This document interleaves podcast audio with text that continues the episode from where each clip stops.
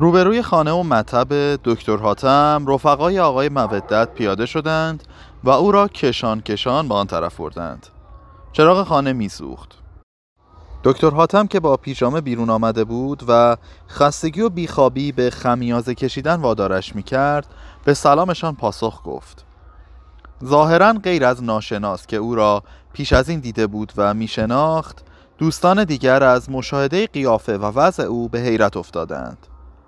دکتر حاتم مرد چهارشانه قد بلندی بود که اندامی متناسب و بانشاد داشت. به همان چالاکی و زیبایی که در جوان نوبالغی دیده می شود اما سر و گردنش پیرترین و فرسوده ترین سر و گردنهایی بود که ممکن است در جهان وجود داشته باشد. موهای انبوه فلفل نمکیش به موازات هم و در دو دسته مجزا از دو سوی سر بزرگش به عقب می رفت در حالی که آن قسمت از سرش که میان این دو دسته مشخص مو قرار داشت تاس و براق و یک دست بود.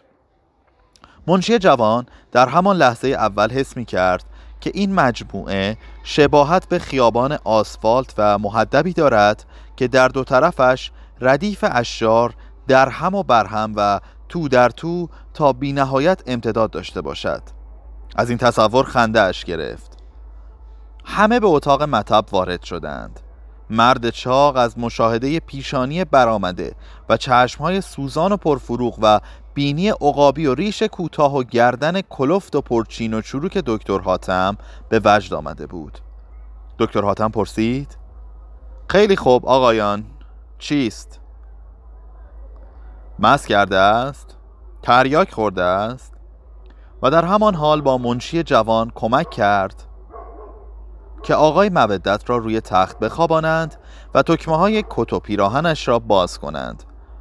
آقای مودت تسلیم شده و متعجب به همه چیز و همه جا نگاه می کرد ناشناس روی یک صندلی نشست. مرد چاق که عرق کرده بود و سخت نفس می‌زد اجازه خواست تا برای استفاده از هوای آزاد به حیات برود.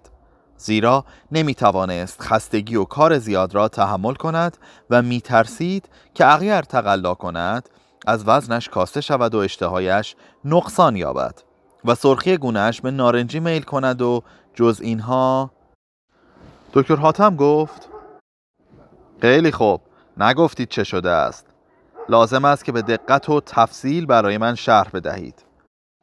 دکتر حاتم نبس آقای مودت را در دست گرفت و رویش را به مخاطبش کرد و با خوشرویی امیدوار کننده ای شاید برای اینکه شرم و حجب او را از میان ببرد حرفش را ادامه داد. این روزها ناراحتی ها خیلی زیاد شده است. مریض و غیر مریض از سر و کولم بالا می رود اما من هم خسته شدم. شما فکرش را بکنید چندین سال در همین شهرستان کوچک با همین اتاق و همین وسایل. همان آدم ها و همان حرف ها همین الان بود که زنم خوابید.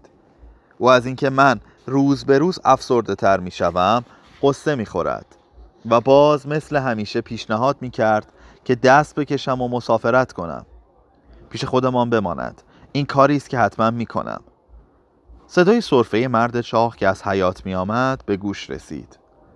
دکتر حاتم یک دست بر قلب آقای مودت گذاشت و با دست دیگرش به ناشناس اشاره کرد. ایشان که باشند؟ به نظرم آشنا می آیند مرد جوان جواب داد. از اول با ما بودند. ملاحظه نفرمودید؟ ناشناس همانطور که بی حرکت روی صندلی نشسته بود با سماجت در چشمهای ملتهب و عمیق دکتر حاتم خیره شد. دکتر حاتم این بار بی صبرانه سوال کرد. بالاخره چیست؟ مرد جوان شرم زده و اندیشناک چنان که گویی بار سنگین همه مسئولیت ها و خرابی ها را به دوش می‌گیرد بریده بریده و با اشارات سر و دست پاسخ داد. جن. ظاهرا جن در بدنشان جن در بدنشان رفته است. دکتر حاتم آه بلندی کشید. معلوم بود که اهمیت قضیه را عمیقا دریافته است. گفت بنابراین کارمان خیلی مشکل است. در چه ساعتی اتفاق افتاد؟ تقریبا یک ساعت پیش. دکتر حاتم ریش خود را خاراند. در گرمای اتاق به نظر مرد جوان آمد که دو برجستگی طرفین پیشانی دکتر هر دم بزرگتر می شود. ببینید من مدت هاست از این قبیل کارها نداشتم. اما به خاطر شما که راه درازی آمده اید و بیشتر برای خود بیمار و همچنین از نظر وظیفه‌ای که احساس می کنم هر کار از دستم برایت انجام خواهم داد ولی قول نمی دهم که نتیجه حتما رضایت بخش باشد آیا خطری دارد؟ ما می خواهیم روز به سراغ جنگیرها برویم فکر نمی کنم اما از کجا گیرشان می آورید؟ آنها نسلشان بر افتاده است خیلی خوب. حالا چه کار خواهید کرد؟ کمی تماشایی است. من اول باید در این قفسه های کهنه به دنبال یک لوله بگردم. لوله درازی است که در معده فرو می‌برند. مدت هاست که از آن بیخبر ماندم آیا مطمئنید که او به معده رفته است؟ تقریبا اینجور چیزها را طب جدید کورات رانجه یا برایتان ترجمه کنم. جسم خارجی می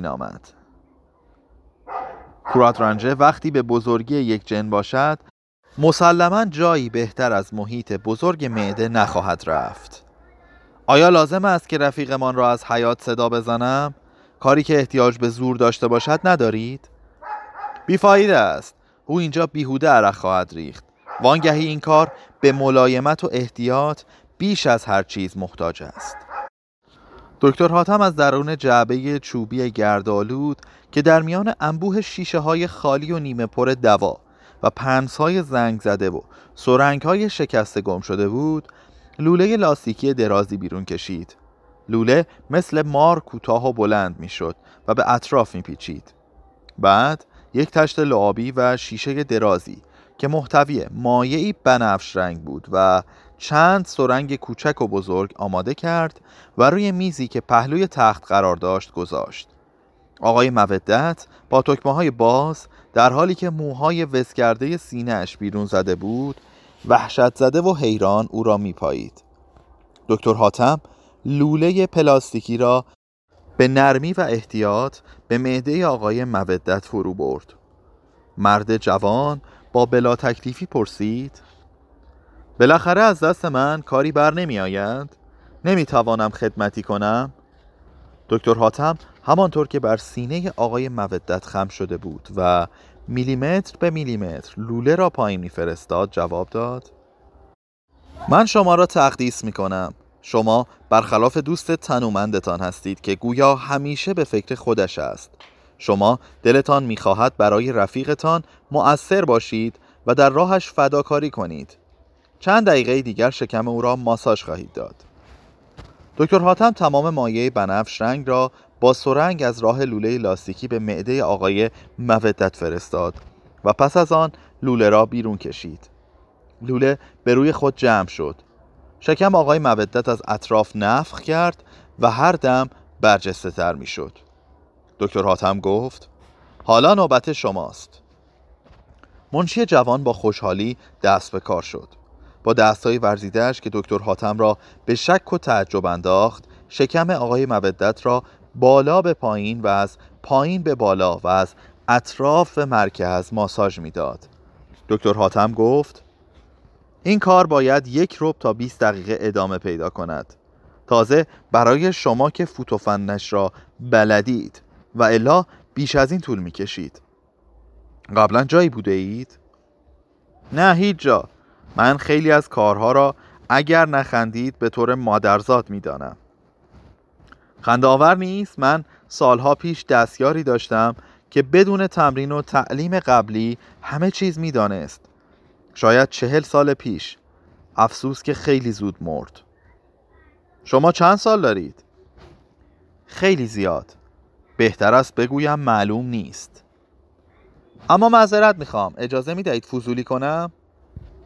آه می‌دانم. چرا من او را کشته باشم؟ فکر می‌کنید نمی‌دانم مردم پشت سرم چه می‌گویند؟ اینها سزای خدمت است که به آنها می‌کنم. صفحه پانزده.